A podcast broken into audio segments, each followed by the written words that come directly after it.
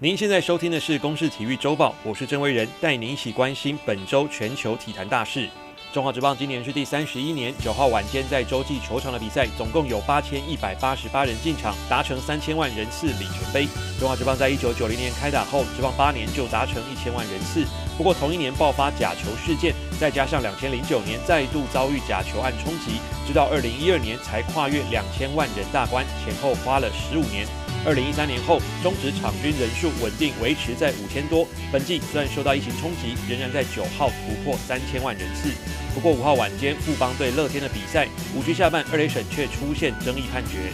桃园打者林承飞打出越过二垒手的平飞球，二垒审先进行内野飞球宣告，结果最后打者还是出局，跑者正常进垒。原队总教练当下进场争执，但仍然维持原判。赛后联盟表示，裁判邱景彦判断错误，六号起下二军调整。美国职棒大联盟的赛事也持续进行中，不过过去一周有十三人确诊，也让比赛不断延期，增加联盟赛程安排困难。根据大联盟公布的检测结果，过去一周一万三千多份样本有十三人确诊，占百分之零点一。而从六月二十七号以来，有一百四十一人确诊，而且涵盖了二十八支球队，也代表只剩两支球队能够幸免。同样受到疫情影响，还有这个月底要闭门开打的美国网球公开赛。最新消息，包括澳洲世界球后巴蒂、乌克兰美女斯维托利娜和西班牙蛮牛纳达尔等名将都因为疫情退出。不过，地主球星小威廉斯和姐姐大威廉斯仍然力挺家乡的大满贯赛。F1 级方程式赛车本季第五站在英国登场，结果以一台起跑的红牛车手维斯塔潘靠着优秀的轮胎控管能力，